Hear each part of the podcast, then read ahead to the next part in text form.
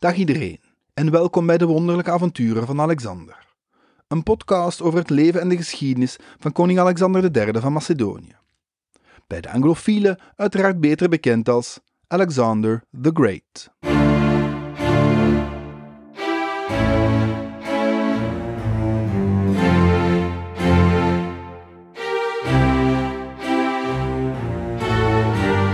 Dit is alweer de derde aflevering van deze podcast, met als ronkende titel De speeltuin van Alexander, deel één, de Helleense stadstaten.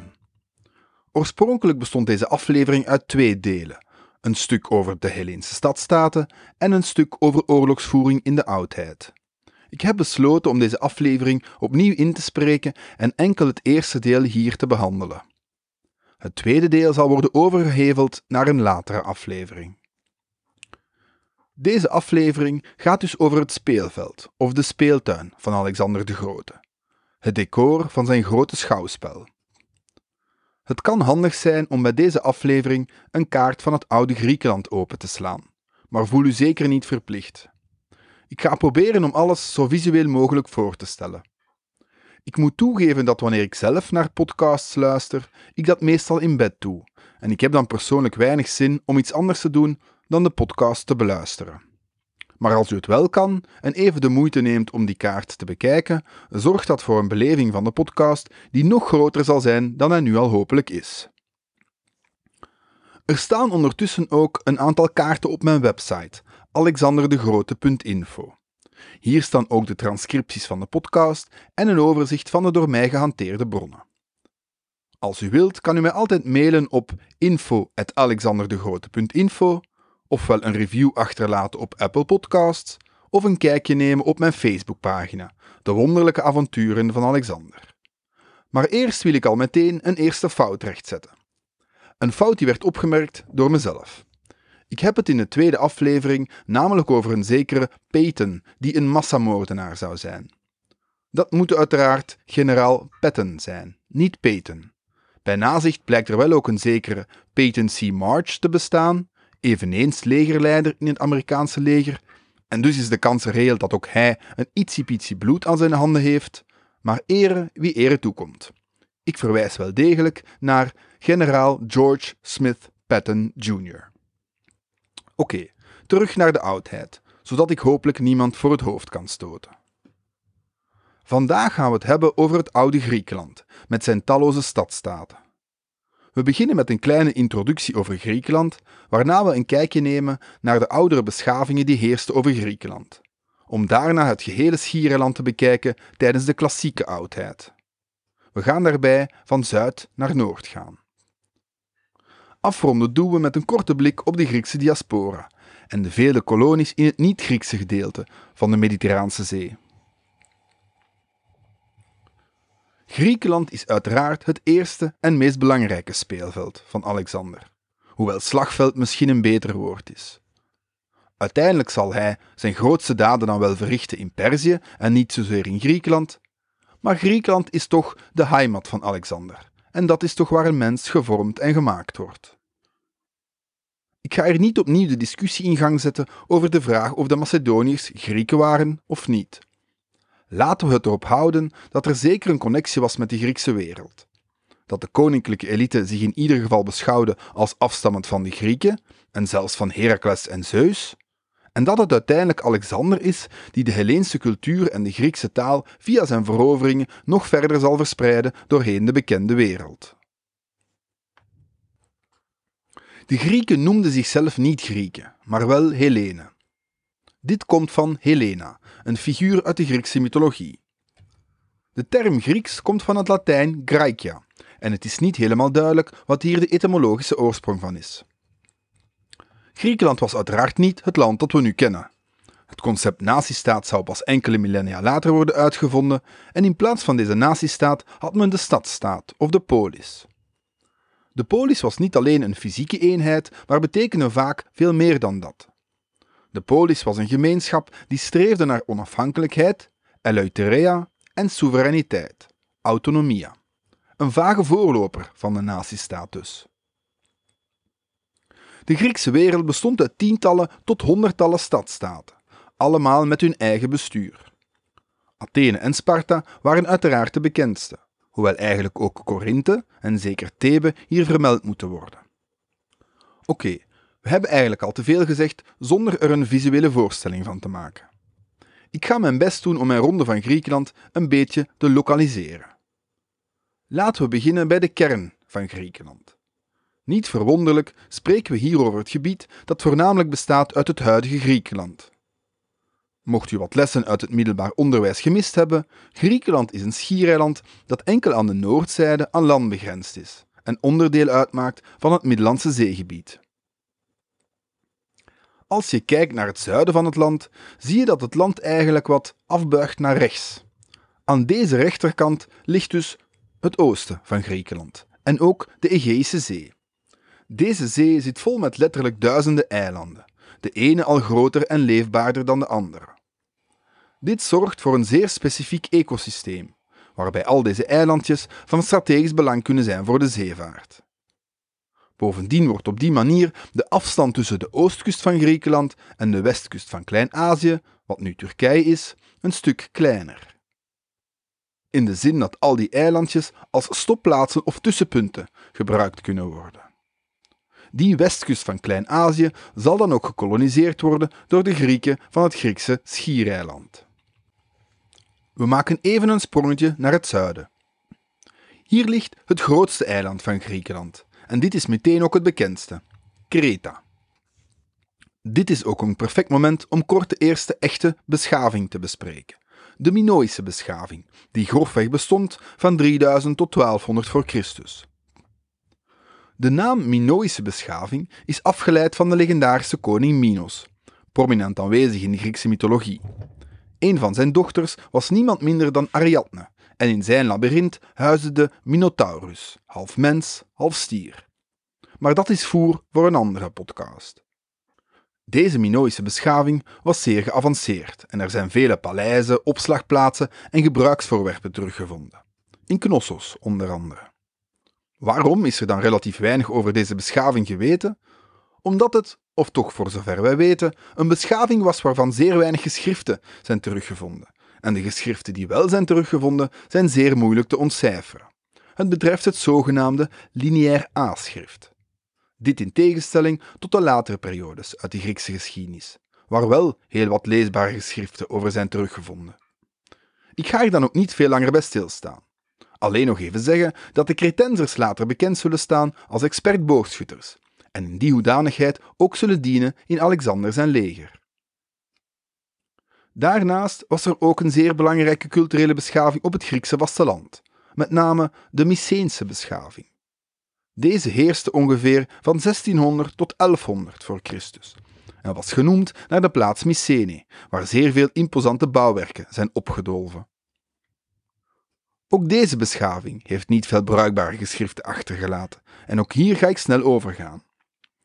Maar ik denk wel dat het belangrijk is om enige notie te hebben van deze twee beschavingen. Hierbij is het ook zeer belangrijk om op te merken dat deze beschavingen niet in isolement leefden. Er was zeer uitvoerige handel met andere gebieden uit het Middellandse Zeegebied. En zeker ook met het Midden-Oosten, wat later Perzië zal worden. Ik heb het dan over de Babyloniërs, de Assyriërs, de Egyptenaren en de Hittieten. Er was eigenlijk een vrij gesofisticeerd netwerk ontwikkeld tussen al deze beschavingen met dus zeer veel onderlinge handel en communicatie. Dit systeem en de kracht en de kern van al deze beschavingen zullen ten onder gaan en zorgen voor een periode van honderden jaren duistere eeuwen, ook wel de Griekse middeleeuwen genoemd. Maar het zijn dus niet enkel de Griekse beschavingen uit het bronzen tijdperk die ineenstorten, maar nagenoeg alle beschavingen die ik net heb opgenoemd. En dit allemaal in een zeer korte tijdspanne, met name tussen twaalfhonderd en elfhonderd voor Christus. En geschiedkundigen zijn nog altijd aan het uitzoeken wat hier nu de oorzaak van is.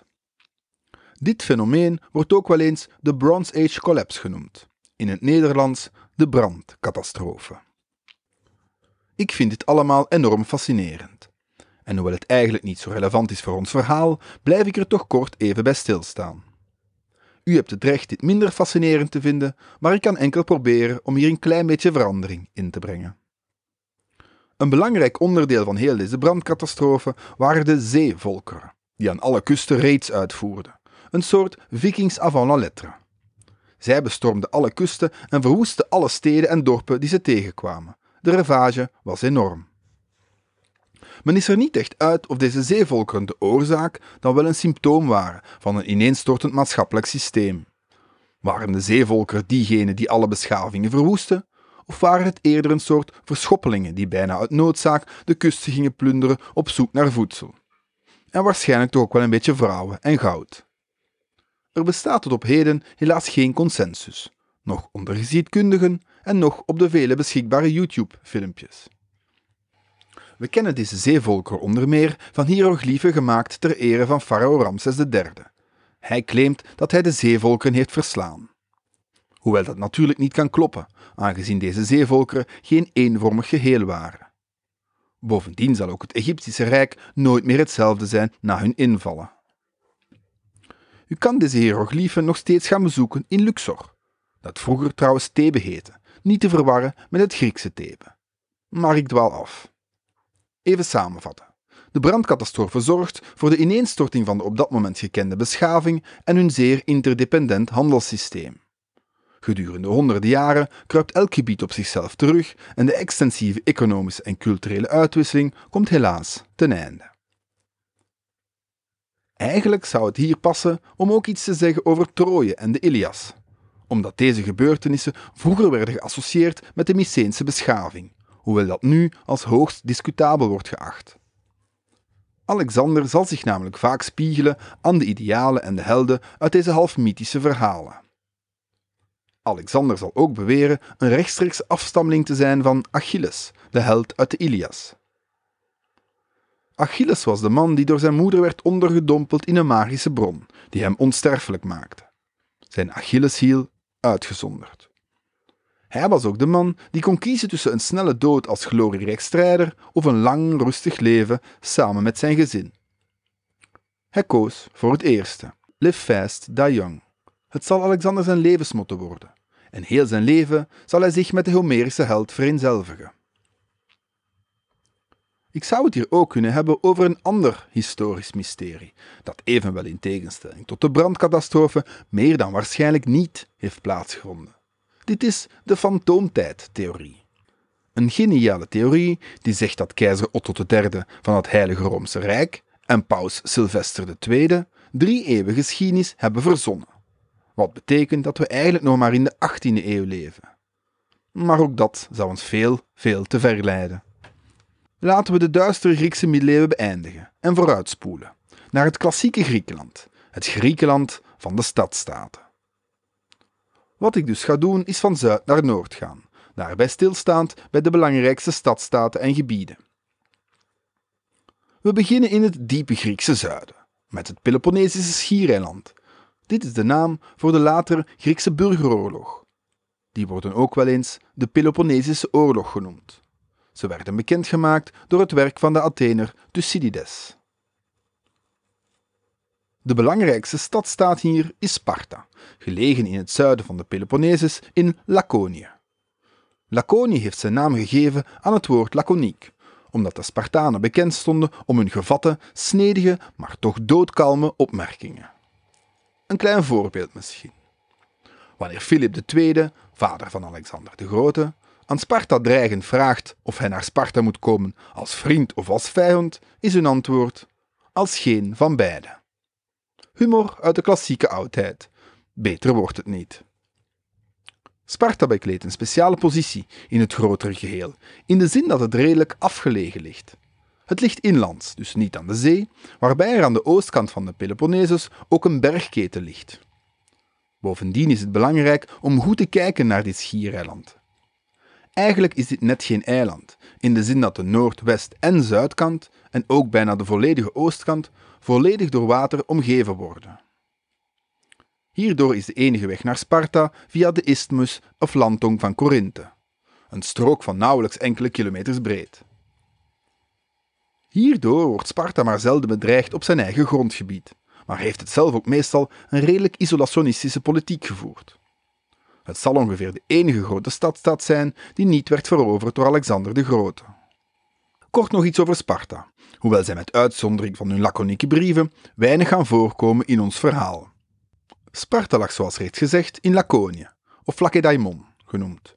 Daarom dat hun schilden vaak worden afgebeeld met de hoofdletter lambda, een soort rechtopstaande driehoek zonder onderzijde. Het is echter hoogst onzeker dat hun schilden ook echt deze letter bevatten. En de lambda zal waarschijnlijk enkel in latere tekeningen aan het schild zijn toegevoegd. En op die manier werd het in onze collectieve herinnering neergeplant. Net als dat de meeste psychiatrische patiënten niet echt een omgekeerde trechter op hun hoofd dragen. De Spartaanse samenleving stond onder leiding van twee erfelijke koningen, die dienden als legerleiders. Maar de politieke macht lag vooral in een bestuursraad en in mindere mate in een volksvergadering. Er is een tijdje, wat mij betreft, een beetje een verheerlijking geweest van Sparta. U kent het wel. De Spartaanse opvoeding die van mannen echte krijgers maakt. Met als culminatie de film driehonderd. Ik denk dat dat beeld ondertussen naar de prullenmand mag worden verwezen. Sparta was een harde krijgerssamenleving, waarbij men op een bepaald moment zelfs kinderen die niet aan het ideaal voldeden bijna letterlijk in de vuilbak smeet. Daarnaast hadden zij ook een soort permanente slavenbevolking, de Hellaten, die in constante onderdrukking en angst leefden. Hoewel ook dit beeld helaas wat genuanceerd moet worden. Hoewel voor mij hier het Spartaanse verhaal stopt. Iets hoger op de Peloponnesos, in noordoostelijke richting, hebben we Mycene, dat ik hier enkel vermeld omdat hiernaar de Myceense beschaving werd genoemd. De stad werd verwoest samen met de rest van de samenleving, onder meer door de Doriërs, een bevolkingsgroep waartoe ook de Spartanen behoren. Hierna zal het nauwelijks nog een rol spelen. Mycene kreeg in vierhonderdtweeënzestig voor Christus de uiteindelijke doodsteek na de verwoesting door Argos, een zeer nabijgelegen stadstaat, en eentje met misschien wel de meest mythische geschiedenis van de gehele klassieke periode. Veel ga ik er niet over zeggen en uiteindelijk gaat Argos geen al te grote rol spelen in de klassieke Griekenland.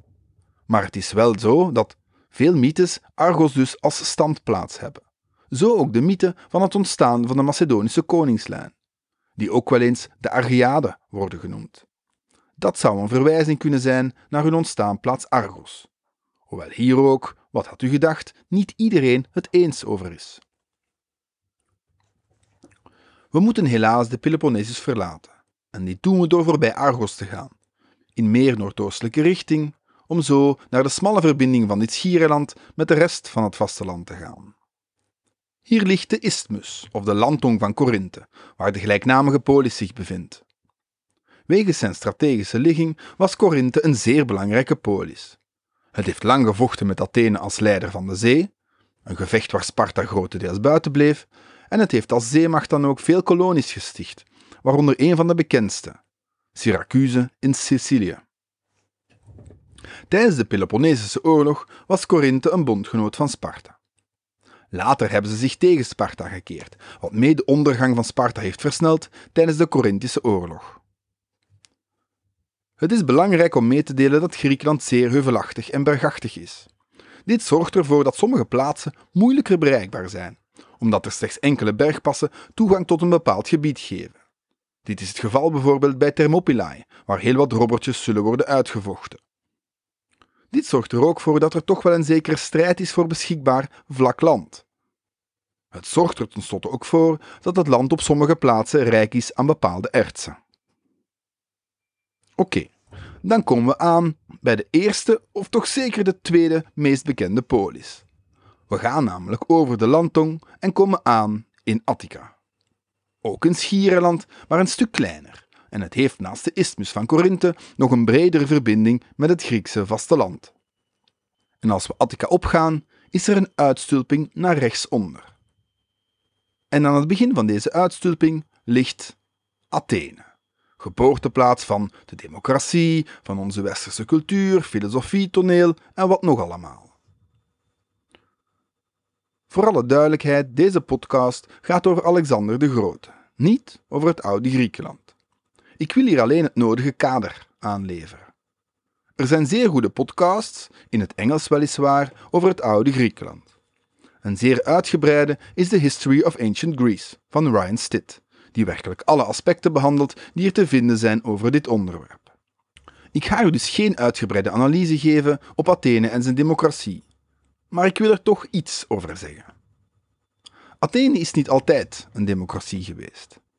Van de koningen uit de Griekse middeleeuwen transformeerde het in een eerder aristocratische samenleving, met onder meer Draco, een Atheense wetgever uit de zevende eeuw, die niet toevallig gekend was voor het invoeren van zijn draconische wetten. Hierna kwam Solon, wiens wetten als een stuk eerlijker werden beschouwd. Hij werd de redder van Athene, doordat zijn optreden de groeiende spanningen tussen de verschillende bevolkingsklassen in Athene sterk verminderde. Later verschenen er ook een aantal tirans op het toneel, waarvan Hippias de laatste was. Totdat de Atheners overgingen naar een systeem van directe democratie. Het is deze periode en dit systeem waar wij meestal naar verwijzen wanneer we het hebben over Athene als geboorteplaats van de democratie. Jazeker, dit was een vooruitgang ten opzichte van de tirans of de oligarchie. Maar we moeten ook niet overdrijven. tien tot twintig procent van de bevolking kwam in aanmerking om te stemmen, en dat zal dan nog een ruime inschatting zijn. Vrouwen mochten niet stemmen, slaven mochten niet stemmen, nog vreemdelingen. Xenofobie is niet toevallig een woord afkomstig uit het Grieks. We kunnen opnieuw deze samenleving afmeten aan de standaarden van die tijd. Iets waar ik opnieuw moeite mee heb. Niemand vond het leuk om uitgesloten te worden, dus men kon ook goed weten dat vrouwen dat niet leuk vonden. Niemand wou slaaf zijn, dus kon men ook goed weten dat slaven niet graag slaaf waren. Nu niet, toen niet. Ik stel me vooral de vraag in welke mate de overschakeling naar een democratie er kwam door een bezorgdheid van meer inspraak voor de burgers, of omdat het op dat moment een effectiever systeem was en meer beheersbaar voor de leidende klasse van de samenleving. We zien zeer duidelijk dat diegenen die de lakens uitdelen altijd hetzelfde segment van de bevolking blijft. De meer gegoede burgers.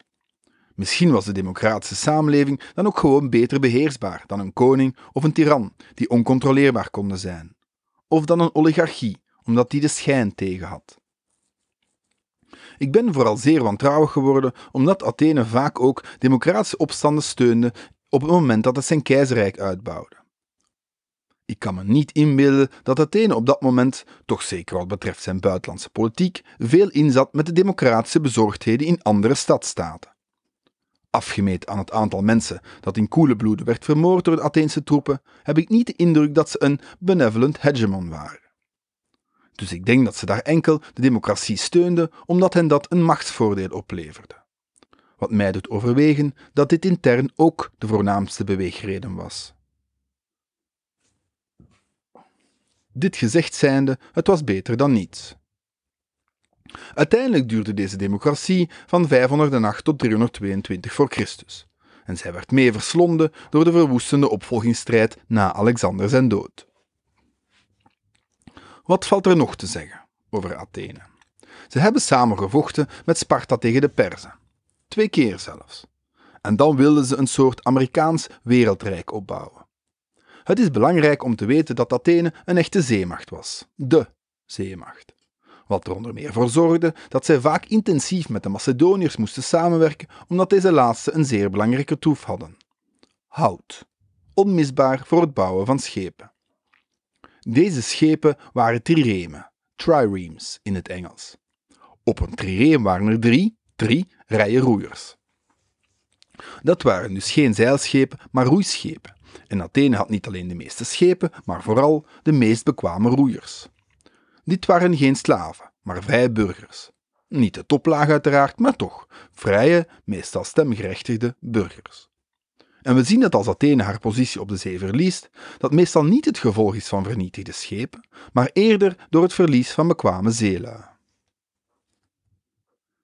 Athene heeft dus na de oorlogen met Perzië een imperium uitgebouwd, officieel een liga genoemd, de Delische Liga, naar het eiland Delos, waar zich de schatkist bevond. Athene was veruit de dominante kracht in deze liga. De meeste andere deelnemers waren vooral polissen gelegen aan de kust en ook veel poleis aan de westkust van Anatolië, Klein-Azië. Het principe was dat elk lid van de liga ofwel schepen ofwel geld bijdroeg voor het onderhouden en bemannen van de schepen. Uiteindelijk kwam het echter op neer dat de meeste poleis geld bijdroegen aan de vloot die Athene dan maakte. Dit zorgde ervoor dat Athene een eigen vloot kon uitbouwen met andermans geld. Als een lid de jaarlijkse bijdrage niet op tijd betaalde, of als er een machtswissel kwam tegen de zin van Athene, dan kon dat lid een bezoekje verwachten van de Athene en hun vloot. Ik moet u niet uitleggen dat dat meestal geen happy end opleverde. Deze liga was voor Athene een liedje dat lang mooi duurde, ook omdat Athene onder de geniale generaal Pericles de stad en de omwalling verbond met de haven Piraeus. Hierdoor kon zijn belegering lang weerstaan, doordat ze eigenlijk de zee beheerste. Maar dan brak de Peloponnesische oorlog uit, in vierhonderdeenendertig voor Christus. Dit was een oorlog tussen de Peloponnesische bond aan de ene kant, met Sparta als leidende kracht, maar ook Korinthe, dat de zeehegemonie van Athene wou doorbreken. Aan de andere kant stonden uiteraard Athene en haar bondgenoten. Waar Athene eerst een defensieve strategie hanteerde, ontstond er na een tijdje een beetje grootheidswaanzin, wat uiteindelijk resulteerde in de desastreuze expeditie naar Sicilië. Deze gebeurtenis zette het eindspel van de oorlog in en deed Athene het onderspit delven ten opzichte van Sparta. Dit gebeurde in het gezegende jaar vierhonderdvier voor Christus. Athene zal wel ten tijde van Alexander al een stukje terug van zijn glorie herwonnen hebben. Maar de gouden eeuw van zijn Delische Liga zal nooit meer terugkomen. Oké, okay, we gaan verder in onze rondtrip. Ten noorden van Athene ligt Marathon. Hier kenden de Perzen een klinkende nederlaag in de Eerste Perzische oorlog en er werd ook een lange afstandsloopwedstrijd uitgevonden. En dan, als we Attica langs het noordwesten verlaten, komen we aan in Boeotië. We hebben dus Laconië gehad, dan was er Attica en nu bereiken we Boeotia. Ten oosten, aan de rechterkant dus van Boeotia, ligt het tweede grootste eiland van de Egeïsche Zee, Euboea. Minder bekend, waarschijnlijk omdat het de tweede grootste was en omdat er geen bronzen beschaving bestond, maar waarschijnlijk vooral ook omdat het toch iets minder eilanderig is dan de andere eilanden. Ik verklaar mij nader. Op sommige landkaarten zie je zelfs niet dat het een eiland is, omdat aan de plaats Chalkis, gelegen in het westen, het eiland tegen het vasteland aanschuurt. De kortste afstand tussen het eiland en het vasteland is dan ook maar honderdzestig meter. Op dit moment is er uiteraard een brug. Er bestond in de oudheid ook al een beweegbare brug. Of dat ook ten tijde van Alexander het geval was, dat weet ik niet onmiddellijk. Ik vermoed van wel, maar voel u vrij om mij mee te delen of dit het geval was of niet. De leidende kracht in Euboea was Eritrea. Dat zal geplunderd worden door de Perzen en daarna niet echt meer een dominante kracht zal zijn in het Griekse schaakspel. De reden voor deze plundering is gelegen in het feit dat het samen met Athene mede opstand veroorzaakte van de Griekse steden in het Perzische Rijk. Boeotia, ten noorden van Attica, had Thebe als dominante kracht. Thebe had meegestreden aan de kant van de Perzen tijdens de Perzische oorlogen en het zal daar nog vaak op worden aangesproken. Zeker ook door Alexander. De stadstaat zal heel lang een minder belangrijke rol spelen en dat komt amper voor in de Peloponnesische oorlogen. Dit zorgt er mogelijk mee voor dat Thebe na deze oorlogen eigenlijk de bovenhand neemt en zelfs het Spartaans leger een paar keer verslaat. Dit nieuws zorgt voor een ware schokgolf doorheen het hele Griekse schiereiland. Onder meer in Leuctra zal dit het geval zijn, bij de zeer bekende Slag van Leuctra. We schrijven het jaar driehonderdeenenzeventig voor Christus. Deze nederlaag zal de aanvallende intenties van Sparta voorgoed de kop inslaan en Sparta trekt zich veilig terug in zijn splendid isolation. De hegemonie van Thebe is echter van korte duur, omdat Athene terug opgang maakt. En dan ja, dat zullen we nog uitvoerig zien, zal Alexander niet bepaald lief zijn voor het opstandige Thebe. Oké, okay, tot zover Boeotia. Misschien nog enkel twee meer symbolische plaatsen. Er is Platea, ten zuiden van Thebe. Dit is de plaats waar de Perzen de ultieme nederlaag zal worden toegebracht in de Tweede Perzische Oorlog. En dan is er ook nog Chaironea, waar Philip de Tweede, vader van Alexander, de Atheners op de knieën krijgt. Nog iets meer naar het noordwesten ligt Delphi, waar het befaamde orakel van Apollo ligt. Dit is de plaats waar de Grieken aan de goden gingen vragen wat ze moesten doen. Het orakel sprak vaak de waarheid. Soms omdat het orakel de aanvrager naar de mond praatte, omdat hij bepaalde donaties had gedaan aan het heiligdom. En soms ook gewoon omdat het orakel multi-interpreteerbaar was.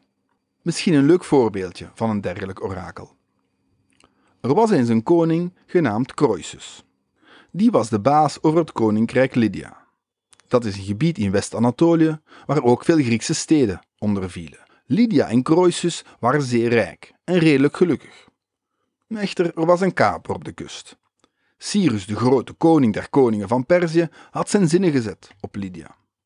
En Croesus deed wat elke goede leider deed in die tijd. Hij raadpleegde het orakel van Delphi. En wat orakelde Delphi? Een machtig rijk zal ten onder gaan.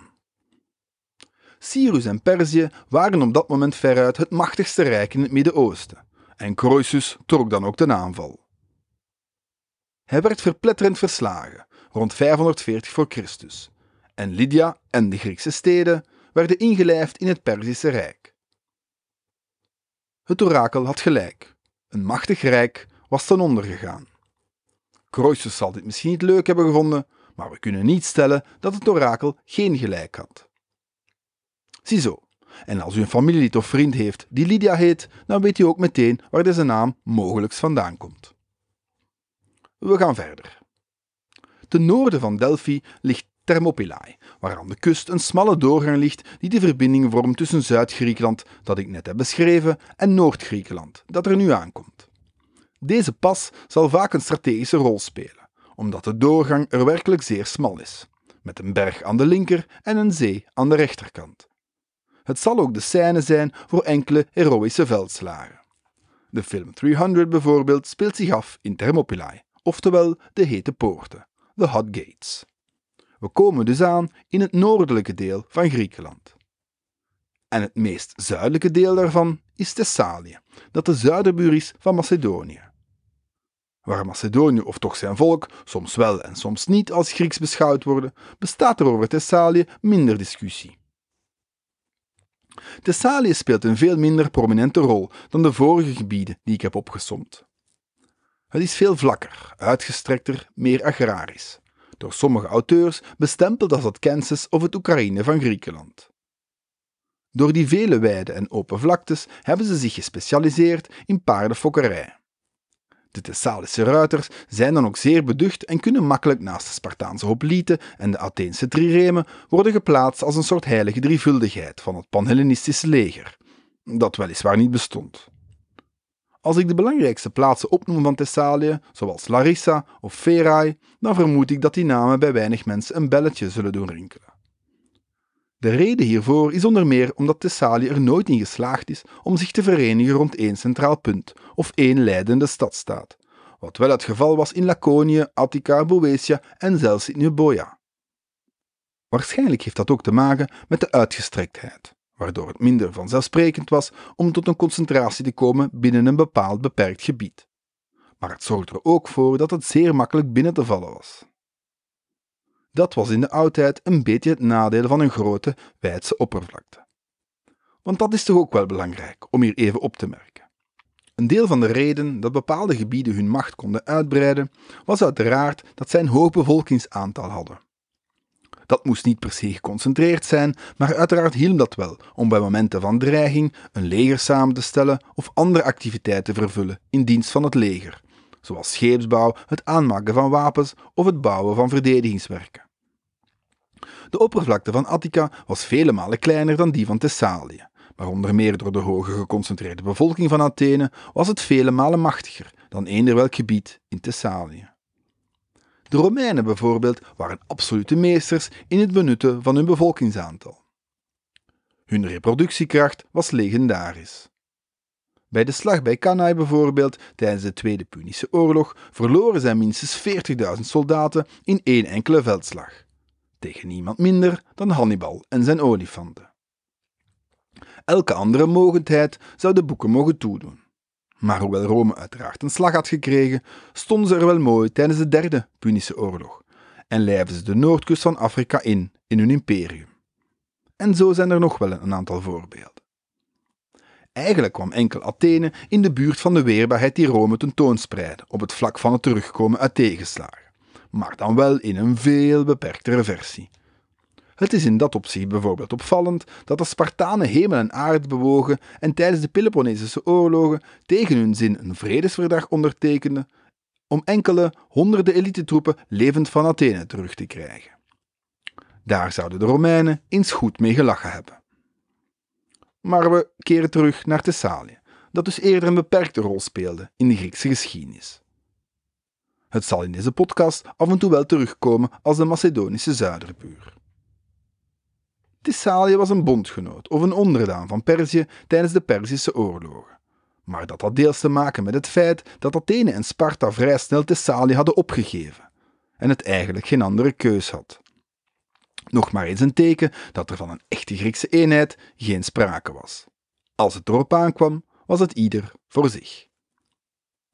Tijdens de Peloponnesische oorlogen switchte Thessalië geregeld van bondgenoot. Net als Macedonië trouwens.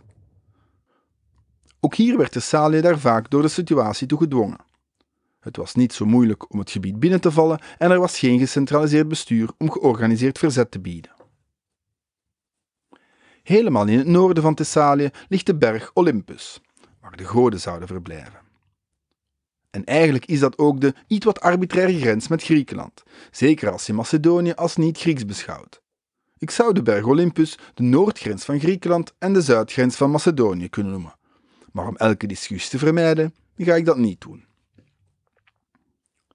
En nu gaan we onze fysieke tocht even doen verspringen en via de zee de oversteken maken naar Chalkidiki. Dit is het schiereiland dat onder Macedonië ligt, ten zuidoosten ervan, met drie uitstulpingen. Alsof het een omgekeerde hand is met drie vingers. Of een koeienuier, met drie tepels. Dit gebied is belangrijk omdat Athene hier zeer hard heeft geprobeerd een voet aan de grond te krijgen. En omdat het eigenlijk volledig aan Macedonië grenst, zonder een landsgrens met de andere Griekse kerngebieden. Belangrijke gebieden hier zijn Olynthus, waar de Macedoniërs nog een zwaar robbertje mee zullen vechten. En Potidea, omdat het conflict dat hier ontstond het begin betekende van de Peloponnesische oorlog. Ten slotte lag rechtsboven Chalkidiki Amphipolis, dat ook nog enkele keren zal terugkomen.